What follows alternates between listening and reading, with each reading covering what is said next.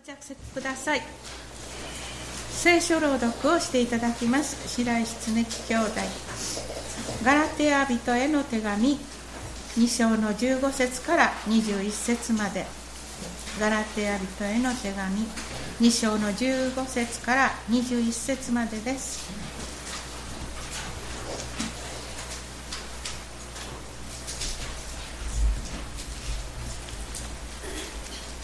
聖書を拝読いたします。ガラテヤ書2章15節から21節まで新約聖書365ページでございます。私たちは生まれながらのユダヤ人であって違法人のような罪人ではありません。しかし人は立法の行いによっては義と認められずただキリストイエスを信じる信仰によって義と認められるということを知ったからこそ私たちもキリストイエスを信じたのです。これは立法の行いによってではなくキリストを信じる信仰によって義と義と認められるためです。なぜなら立法の行いによって義と認められる者は一人もいないからです。しかしもし私たちがキリストにあって義と認められることを求めながら私たち自身も罪人であることが分かるのならキリストは罪の女性者なのでしょうか。そんなことは絶対にありえないことです。けれどももし私が前に打ち壊したものをもう一度建てるなら私は自分自身を違反者としてしまうのです。してしまうのです。しかし私は神に生きるために立法によって立法に死にました。私はキリストと共に十字架につけられました。もはや私が生きているのではなくキリストが私のうちに生きておられるのです。今私が肉にあって生きているのは私を愛し私のためにご自身をお捨てになった神の御子を信じる信仰によっているのです。私は神の恵みを無にしません。もし義が立法によって得られるとしたらそれこそキリストの死は無意味です。以上でございます。聖歌隊に賛美していただきます。新聖歌448番。その後内田牧師より「プロテスタントの意味」と題してメッセージをいただきます。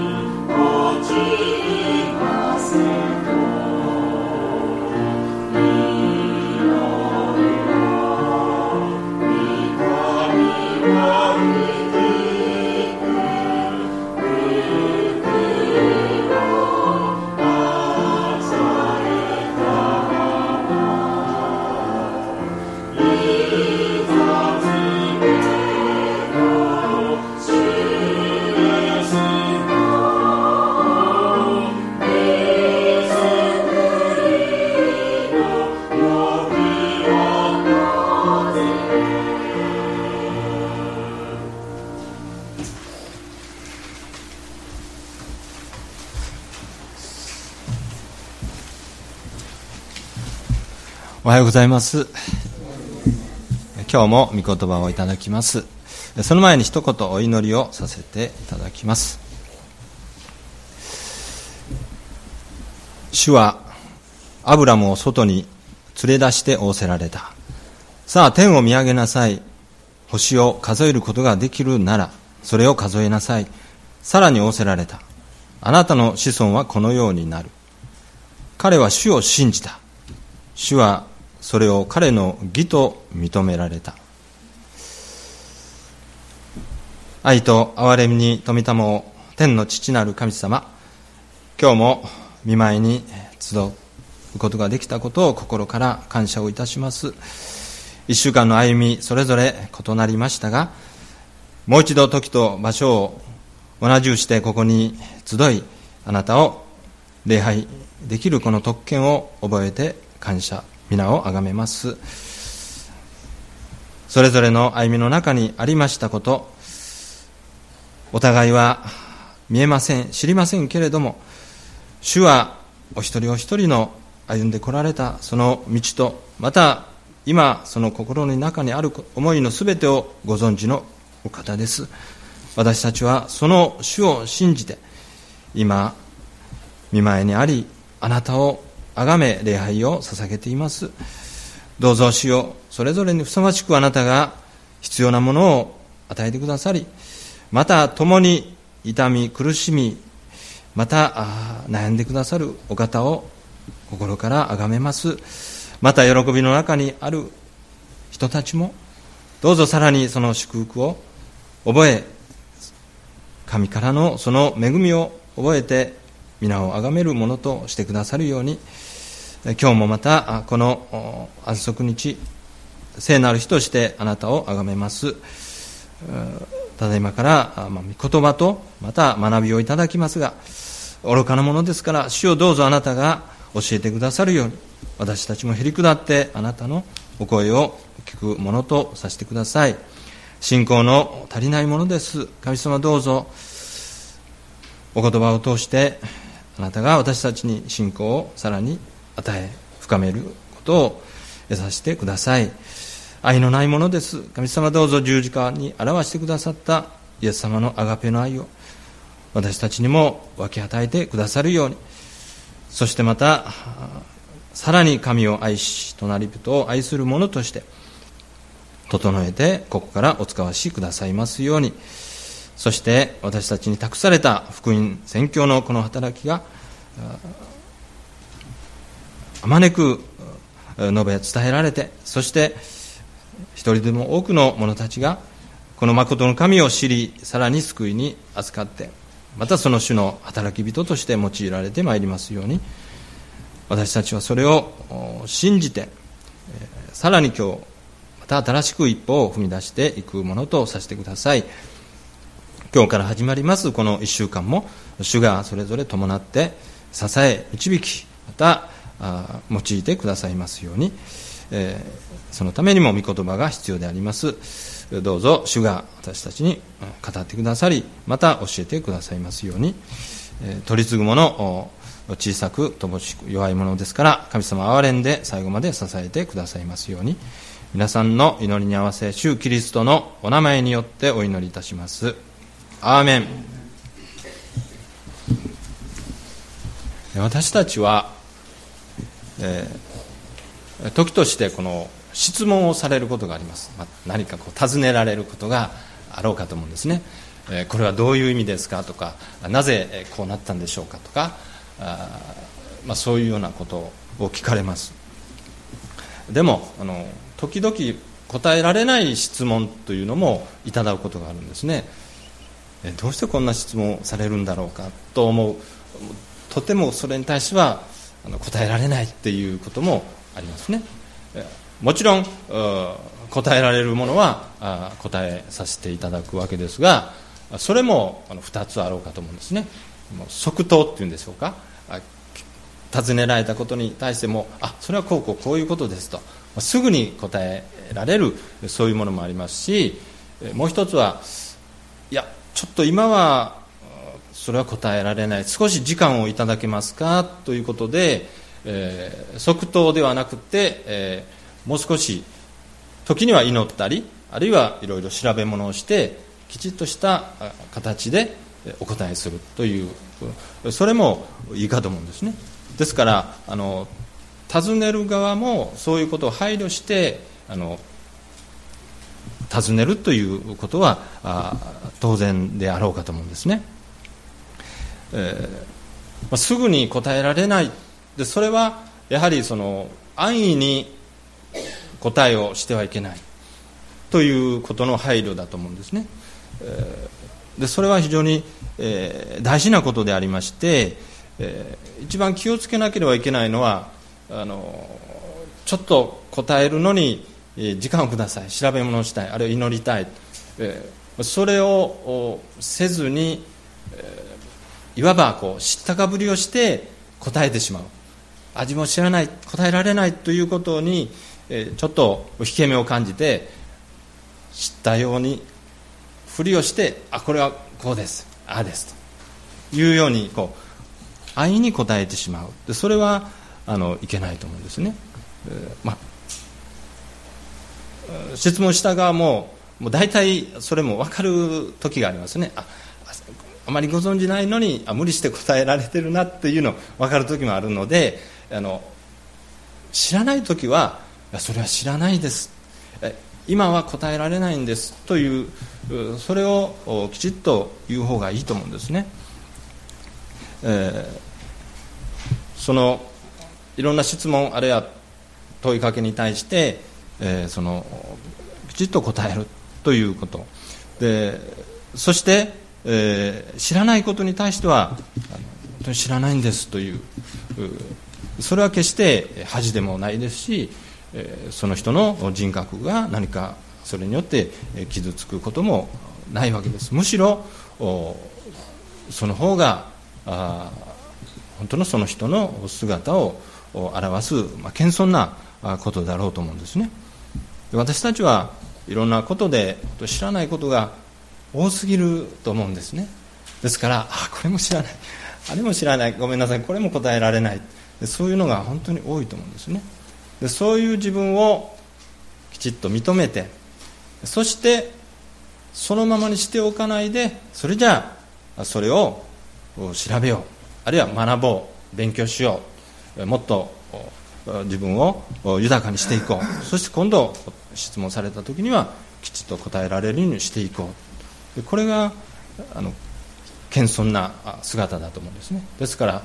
学問とか学びというものに最も大事なことはその謙虚であるということですね。学者あるいは研究されておられる人たちは、まあ、大変なこうタイトルとかこの名誉とかはあるんですけども本当にこうそういう意味では謙遜ですよね。知らないことがいっぱいある。自分も本当に知らない。だからもっともっと勉強しよう調べ物をしようもっと学ぼうというそういう姿勢があろうかと思うんですね。ですからあの私たちクリスチャンとしてこう生きている。そしてそうでない方々が私たちに質問をなさることがあろうかと思うんですね。えー、神をあなたが神を信じているというがその神を作ったものは誰なのですか？とかね。そういうことを言う人がいます、神は宇宙天地万物を創造されたがその前は何をされていたのですか？とかね。そんなことを聞く人もいます、あるいは今日のテーマでありますがカトリックとプロテスタントの違いは何ですか？とかさまざまなことをお聞きなさるんですがいやどれも答えられない。でもここはちょっと恥をかくのも嫌だし、えー、それでもクリスチャンかと言われるのが嫌だからこうですああですというようなことを安易に答えてしまうとそれはあむしろ良くないと思うんですね。そういう時こそいやそれは私は知らないんです。本当に勉強不足で私は分かりません。できたら時間をくださってまた何かこう調べ物をしますからそれまで待っていただけますかということですよね、えー、まあ、それに対して、まあ、口の悪い人はそれでもクリスチャンかというふうにこう言う人もおられると思うんですね。でもその時はいそれでも私はクリスチャンです。ここは毅然と答えてほしいんですね私はあれこれこれこれ、知りません。そういう愚かなものです。でも私は主イエス様を私の救い主として信じて生きているクリスチャンです。天地万物創造の神。この神を私の主としてそして私の十字架を通して罪許し私を愛してくださっているこの神を我が神として生涯を捧げ歩んでいるクリスチャンです。そう毅然と答えてほしいんですね。威張る必要はないですけども毅然とそう答えていただきたい。そう思うんですね。ただ私たちは知らないことがたくさんある。それはあの当然のことだと思うんですね。ですから10月31日は何の日ですか？と質問されて答えられる人もいますし答えられない人もいるかと思うんですね。それはそれで知らない時は知りませんとお答えなさったらいいと思うんですね。そして一体10月31日って何だろうかということをまた学び進めていけばいいわけであります。そのままに放っておくことはそれは良くないことということですね、えー、私たちは中学校でしょうか高校でしょうか世界史というものをこう学びました。その中で宗教改革というのを学ばれた記憶があろうかと思うんですね。ついこの間の方もおられますし随分遠くの記憶を呼び戻して、えー、あそうだった。そういうのありましたねというようなことで、えー、その宗教改革、まあ、一般の暦にはないんですけれども教会の暦の中にはこの10月31日が宗教改革記念日となっているんですね。ですからこの31日に一番近い、まあ、その前の一番近い日曜日、にこの記念日を持つ記念礼拝を持つという教会もあるとされています、まあ、私たちの教会では特にこれに関して何か行事を行うということはしていませんけれども、まあ、これに関連していくつか大事なことがありますので、えー、確認しておきたいとそう願っているわけです。私たちはあこの教会ができて約2000年経っているということはすぐ分かるんですけれどもその間に世の歴史もさまざま変わってきました。いろんなことがありました。一つの国の歴史。例えばそれが2000年という歴史の中にも国がいろんなこう変わっていった、まあ、それと同じようにこの教会地上の教会これができてこの2000年の間に教会の歴史もこう刻んできたわけですね。それは教会史と言われるもの、まあ、世界全世界の教会という意味もありますし私たちの日本だったら日本の教会史というそれはまあいろんな本がありますのでまた学んでいただきたい。これはキリスト教の歴史という本。これは、えー、ザビエルから始まった日本の教会の歴史とか、まあ、そういういろんな書物を通しても私たちは知ることができるわけですがこの、まあ、世界史世界全体の教会の歴史の中に、えー、いわゆる中世15世紀16世紀その中に1517年ルターの宗教改革が始まるというふうに書かれてあるわけですね、まあ、これが今日の一つのテーマであります。この1517年そして10月31日一体何が起こったのかということをもう一度確認したここから何か学んでいきたいとそう願っているわけですね、まあ、これをこう探っていくときにこのまず見えてくるのが教会の堕落教会の罪ということなんです、まあ、これを聞いて初めて教会に来られた方あるいは求道者の方は大変驚かれると思うんですね。皆さんがこう教会というイメージを持って来られているのにえ教会の堕落？あるいは教会に罪？私は教会というものがこう清いものでそこにおられる方が皆こう立派ないい人でそんな堕落だとか罪だとかそんなものとは関係のない特別なところだと思ってきました。だから私もそういう中に入れていただいたら私も記憶してくださるんではないか。そういうふうに思ってきたのにえ教会が堕落したあるいは教会が罪を犯したそれは大変な驚きです。というそれだったらもう来ませんというそこまでおっしゃる方もおられると思うんですね。これが教会に対する誤解なんですね。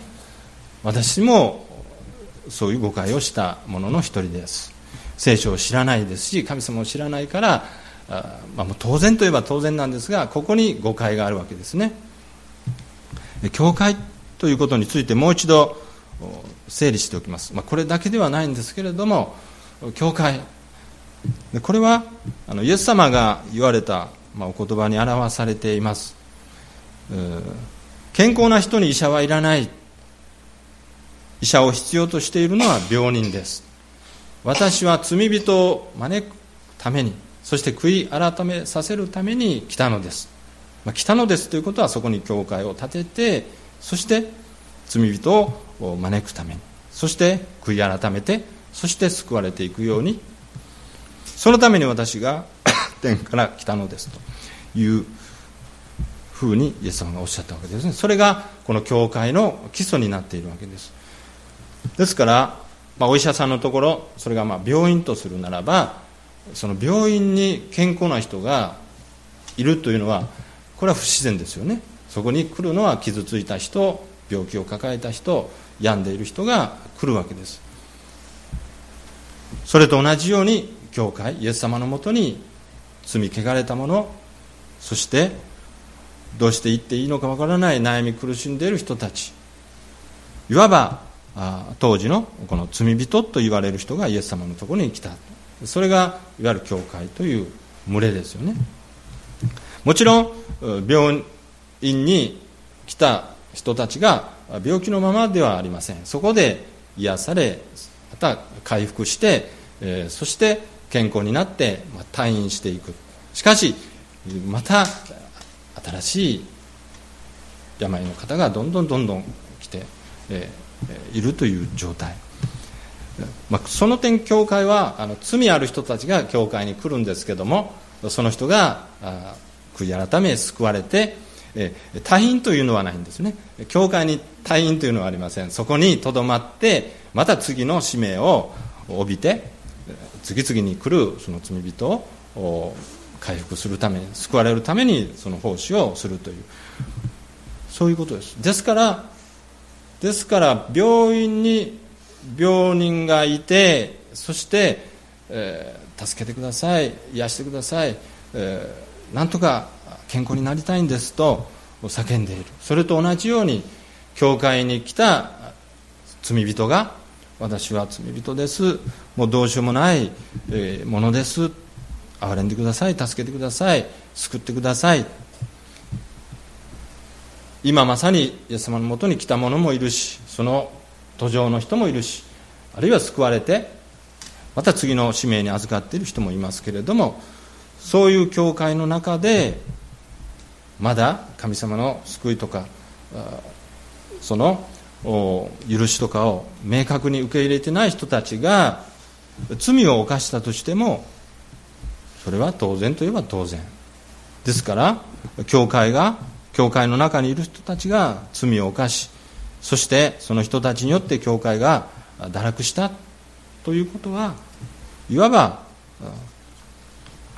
別に驚くに値しない。そういう者たちをイエス様が招いておられるわけですから。ただそのまま放っておくということは神様の願っておられることではない。罪人を招いてそしてそこで取り扱われ許され救われそしてまた神の子として歩んでいくというそれが教会であります。ですから教会の中で、えー、罪があるあるいは堕落しているあるいは人の目に余るようなことがもしあったとしてもそれはその罪人という私たちをイエス様が招いているからであります、まあ、それを前提として時は中世15世紀16世紀そしてヨーロッパその当時、主によって召し出された教会そして罪人たちがイエス様によって招かれてできたこの教会それはヨーロッパ中にたくさんありましたし他の地域にも教会はできていたわけですが特にヨーロッパこの教会という人の群れが大変大きなこう組織として、えー、存在していた。そして政治や経済や社会や国民の生活の全てにおいて大きな力を持って影響を与えていたというまそういう状況があったわけですね。でこういう中でこの教会が本来のあるべき姿を見失っていたという状態、まあ、組織というのはあの、まあ、1人から何かこう始まってそれに賛同する人が2人3人加わりあるいは何か目標を同じする人たちが集って同志という人たちが集って何かをしようと、まあ、そこにこの人の群れができてそれを少しずつこう組織立てていくという、まあ、そういうものがあ社会にもたくさんあります、まあ、教会もその一つと言えるかと思うんですが比較的小さなこの組織の時はみんな自分のこの力の弱さを知ってますからみんなで力を合わせないとやっていけないとか、まあ、そういう思いがあります。あるいは少ないですからもう一人一人を大切にしていこうと。一人でも欠けたら成り立っていかないのでみんなにこう目を配り心を配ってそして、えー、支え合っていく。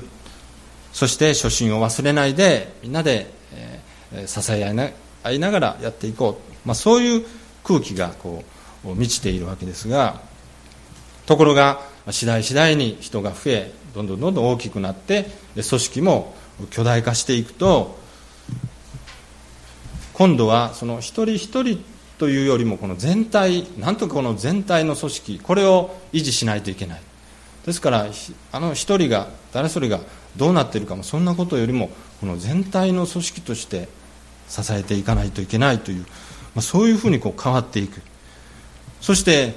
誰が一番偉いのかとか誰が権力を持つのか誰がこの組織のトップに立つのか。いやあの人だ。いや私だ、まあ、そういうふうにして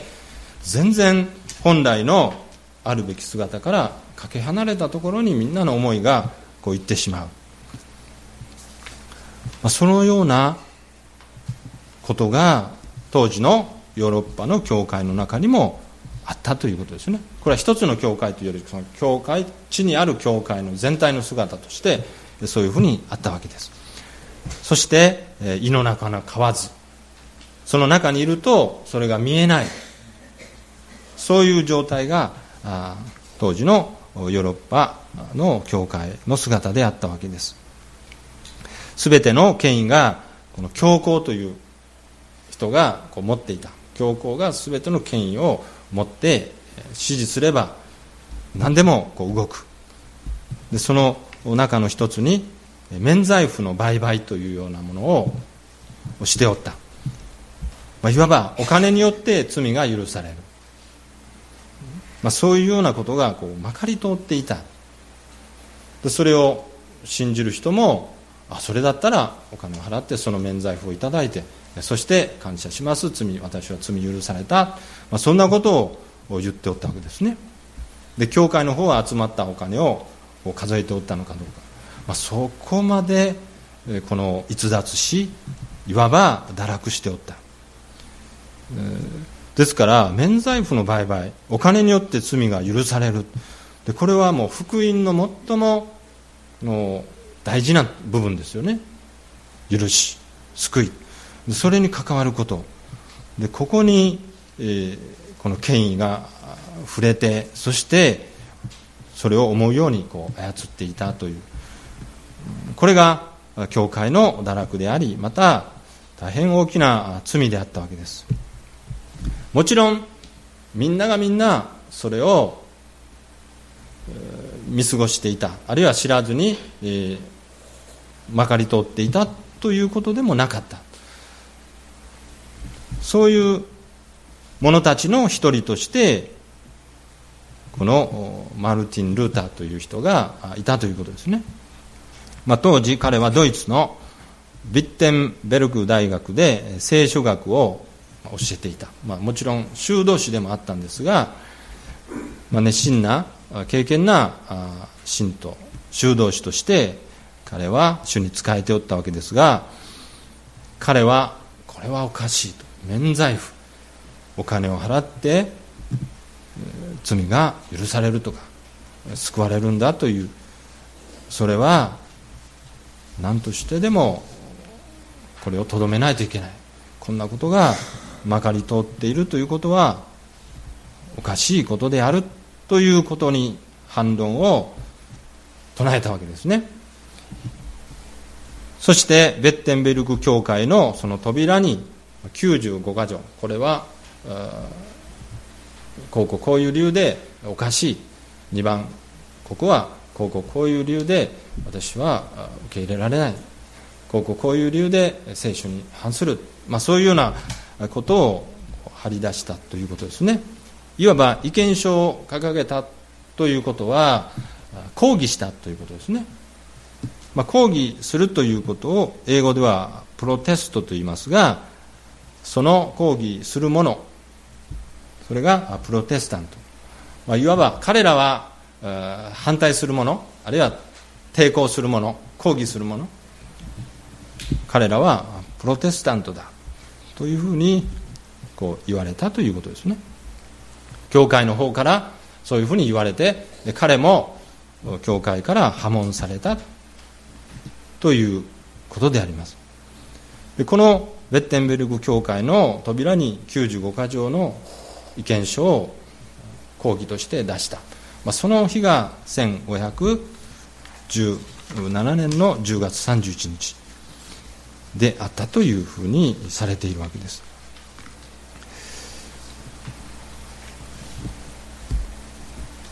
そしてこのこのルターたちによって始めたこの講義それによって当時のヨーロッパの教会が大変大きな変化をここから与えられていくということなんです。そのどういう変化が起こってきたのか。ルターのしたことがヨーロッパ中にダーッとこう伝わりました、そして何が起こったのか。結果としてプロテスタント教会が生み出されたということです、まあ、ルターの願っていたことはこういうことではなかったわけです。プロテスタント教会を生み出すとか彼はそんなこと毛頭も思っていない。むしろ教会があるべき姿に戻ってほしいというそういう願いで意見書を出したわけですね。ところがその結果としてプロテスタント教会が生まれたということになるわけですね。これは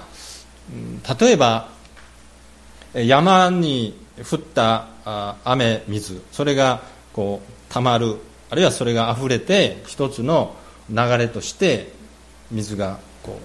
う海の方にこう流れていくわけですがそれが川となって水がこう流れていきます。それは一本の川として水が流れていく。ところがその途中に何かそれを妨げる岩のようなものがこうできるとその当たった水はこちらにも流れますし片やこちらにも流れていく。まあ、そういうようなことでしょうか。そしてまたこちらに流れた水。それがまた一つの川となってそこでまた一つの障害物なり何かにぶつかるとまたそこでこう分かれていく。それは自然の摂理であるわけですし同じようなことがこの教会にも起こった。ずっと遡ってみますとアブラハムイザクヤコブの神その神様の祝福の流れがこうあったわけですがイエス・キリスト誠の救い主が預言者とし預言として示されていたその救い主イエス・キリストが現れたことによってその神の大きな祝福の流れが片や今のユダヤ教そして今のキリスト教ということにこうたもとを分からなければならない。本来は一つの神様の祝福であったのに誰もそんなことは願っていない。イエス様も誠の立法としてもう一度私たちが創造主なる神様の祝福に立ち返りましょうということで救い主として来てくださった。ところがいや私たちはそれを信じない。キリストは救い主ではない。ただの預言者の一人に過ぎない。私たちは今まで通り立法を私たちの救いの条件として信じていくのだというその流れを彼らは主張しているわけですね。しかし予言通り救い主として現れてくださったイエス・キリスト。このお方こそ私たちの信ずべき神。そして三位一体の神。父なる神子なる神イエス・キリスト。そして精霊の神。このお方を神様の誠の正しい祝福の流れとして私たちは今そこにいるわけですね。そしてその祝福の流れが今度このルターたちの起こした運動によって本来もう一度あるべき姿に教会が戻るべきだ戻りましょうと提言したそのことがまた一つの運動となっていやお前たちの言うことはまかりならん。それは教会にとって不利になるわけですし自分たちのやっていることをこう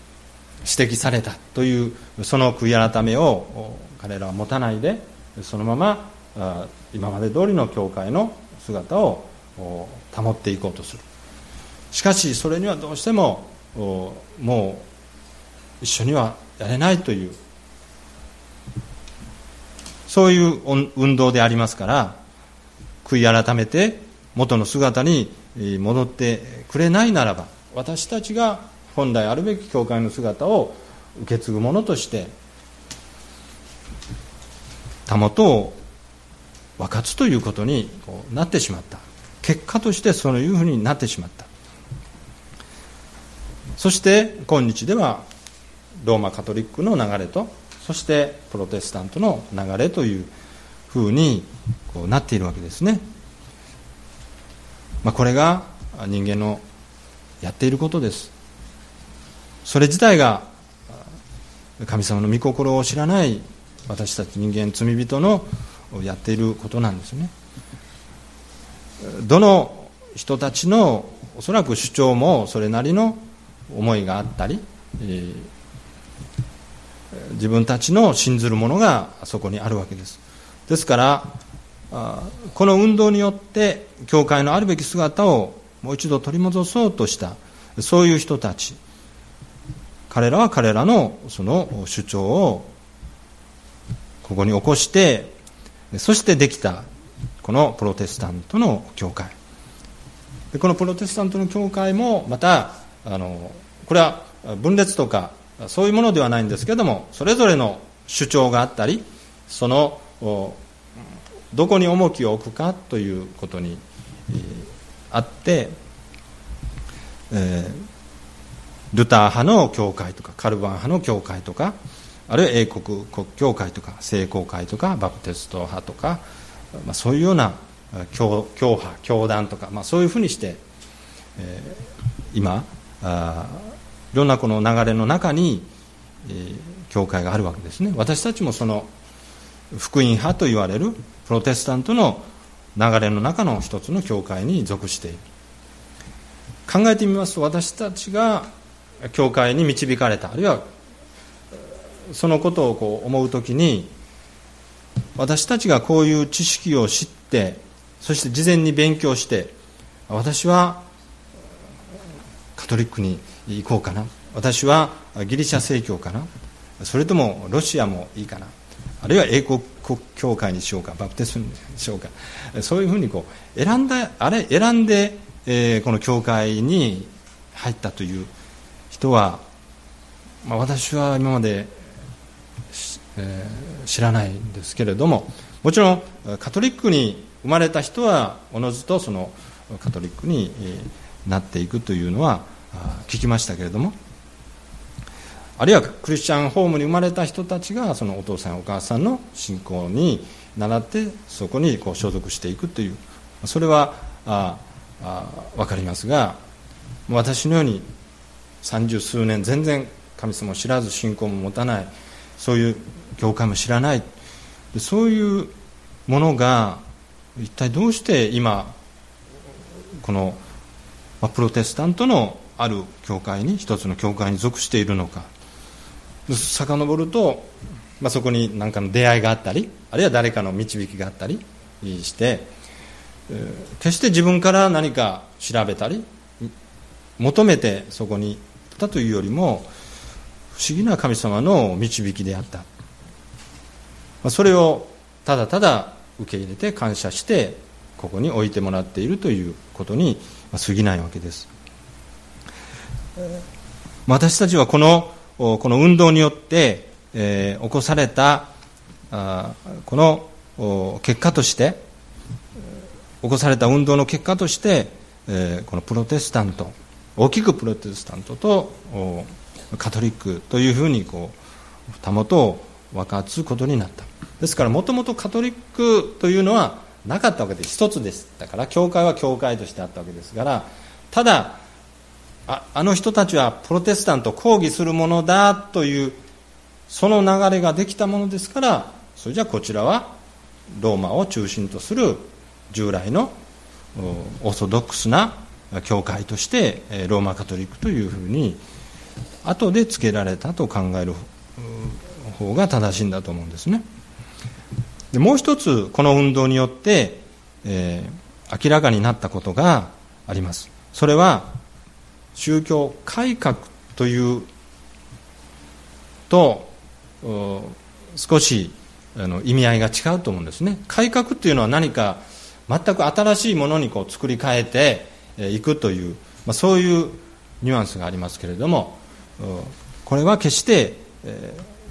何かあるものをこう壊してそして新しいものを作り出すというそういうものではなくてむしろもう一度原点に帰りましょうということであるわけですね、え、何をルターたちは主張したのか。何をもう一度原点に帰りましょうと言ったのか。それを一つは聖書のみに権威を置くということであります。神の言葉だけが私たちの拠り所なんだということ。当時いろんな権威がありました。教皇の権威とかそういうものがありましたがそうじゃない。権威はただ聖書にある。このカトリックとプロテスタントのこの、印刷物を見て、いただいて確認しておきたいと思いますがこの1というところですね。まず第一に信仰のよりどころとなる基準に違いがあります。カトリックとプロテスタントの違い。プロテスタントでは聖書のみを神の啓示神の言葉としています。聖書だけを天拠とするのです。一方カトリックでは聖書とともに聖伝伝承をも神の啓示として認めています。しかも聖書のうちに聖典としては根拠のない外典までも含めています。またローマ法王の語る言葉は無病であるとして神の啓示に等しいものとして扱われています。しかしプロテスタントでは聖典や法王の言葉は誤りを含む人間の言葉だとしてその権威の絶対性を認めてはいません。聖書から逸脱したカトリックに対し聖書に帰れというのが宗教改革の原点でもありました。もう一つのことは私たちの救いは信仰によってのみ与えられるんだということですね。ですからこの免罪符お金によって罪許され救いが与えられるということはとんでもないこと。これも決して新しいことではない。すでに聖書が語っていることですね。先ほど読んでいただきました。立法の行いによって救われるのではない。ただ信じる信仰によって義と認められるのです。キリストを信じる信仰によって義と認められるのです。行いによって義と認められる者は一人もいません。ここにもう一度私たちは立ち返るんだ。これが本来の教会のあるべき姿だ。そのようにルターたちは主張したわけです。で3つ目はキリストが教会の頭である。ですから信仰者は全て神の前に平等であって誰でもが直接この神様と交わり神の導きを受けて必要であれば祭祀の働きも果たすことができる。当時は神がいてそして信徒がいます。その間に教会というのがあって教会がその間を取り持つ。特に、えー、聖書はラテン語で、えー、読まれたり、えー、解釈されていましたが一般の人たちはラテン語わからないわけですね。ですから教会あるいはその聖職者たちは自分の都合のよいように解釈もしてみんなに教えることもできたわけですね。そういうことがないように私たちはもう一度教会が教会キリストが教会の頭であってそしてその下に信仰者全てがいてそして直接キリストと交わることができるんだそしてもちろん奉仕者として教職者とかそういう長老とかそういうものはありますけどそれは奉仕の一つのあり方として決してそこに権威があったりその人たちの何か導きがないと許可がないと祈れないとかあるいは許しをいただけないとか罪が許されないとか救われないとかそういうものではない神が直接その一人一人に恵みと祝福とまた癒し許しを与えてくださるんだということですね。私たちも誰かを取りなすというそういう働きもさせていただける。そんなことをそれは全て聖書に書かれてあること。それが本来のあるべき姿なんだ。そのことを彼は訴えたわけですね。で今日覚えなければならない大事なこと。それはカトリックとプロテスタントの違いが何なのかということではありません。私たちがもう一度あるべき姿に変えること。ルターが願ったように教会が本来の教会のあるべき姿に戻ってそして謙虚に主のもとに行ってこんな罪人の私をお許しください。そういう姿ですね。そして神を愛し隣人を愛し礼拝を守りそしてお互い祈り合い支え合っていく。もしそこに罪があったならばそれを神様が癒してくださるように。人を裁くな裁かれないためである。もう全て聖書に書かれてあることですよね。そういうものを私たちがしっかりそのお言葉に神の言葉に従って歩んでいきましょうというそれが信仰者のあるべき姿にもう一度戻りましょう。それがルターが願ったことであります。しまた神様がそれを願っておられるということですね。そのためにはもう一度私たちも聖書に帰ってそして神のお言葉に聞き従っていく従う。そういうことを今日もう一度確認してそして、えー、さらにこの神を愛し隣人を愛するものとさせていただこう。そのように思うわけですね。ルターが当時の教会社会あるいは信仰者たちを見てこれでいいんだろうかと彼は思ったわけですね。あるいは神様に示された。それをそのままにしておかないで彼は立ち上がったわけですね。これが彼のこのスピリットであったわけです。目をつぶって皆と同じようにああこれ良くないなと思いながらそのまま流されていく。これは、まあ、容易なことです。たやすいことですね。しかしそれに抗議して立ち上がるということ。これが彼のスピリットであった。でこういうスピリットを私たちも失わないでこれからの教会もこれをこう受け継いでいかなければいけないんだ。いいものはいいとしてそれを感謝する。しかしこれはどうだろうか。こんなままでいいんだろうか。と思った時にはそのままにしておかないでそこで立ち上がる。ということですね。そしてみんなでそれに乗り乗り越えられるように祈って歩んでいきましょう。そのスピリットをまた与えられるように祈りたいと思います。長くなりました。お祈りします。天の神様今日は1517年の10月31日ルターたちが起こしたこのもう一度教会のあるべき姿に変えろというその抗議あるいはそのしたことを覚えたわけですがこのスピリットは今も私たちが教会として受け継ぎそしてあるべき姿を保つことができるようにそして私たちの罪をこの教会の頭なるイエス様に用い出してそして許していただきそしてまたこの福音を全世界に述べ伝えていくものとしてえ、用いてくださいますようにお願いいたします。今日のこのひととき心から感謝しイエス様の尊いお名前によってお祈りをいたします。アーメン。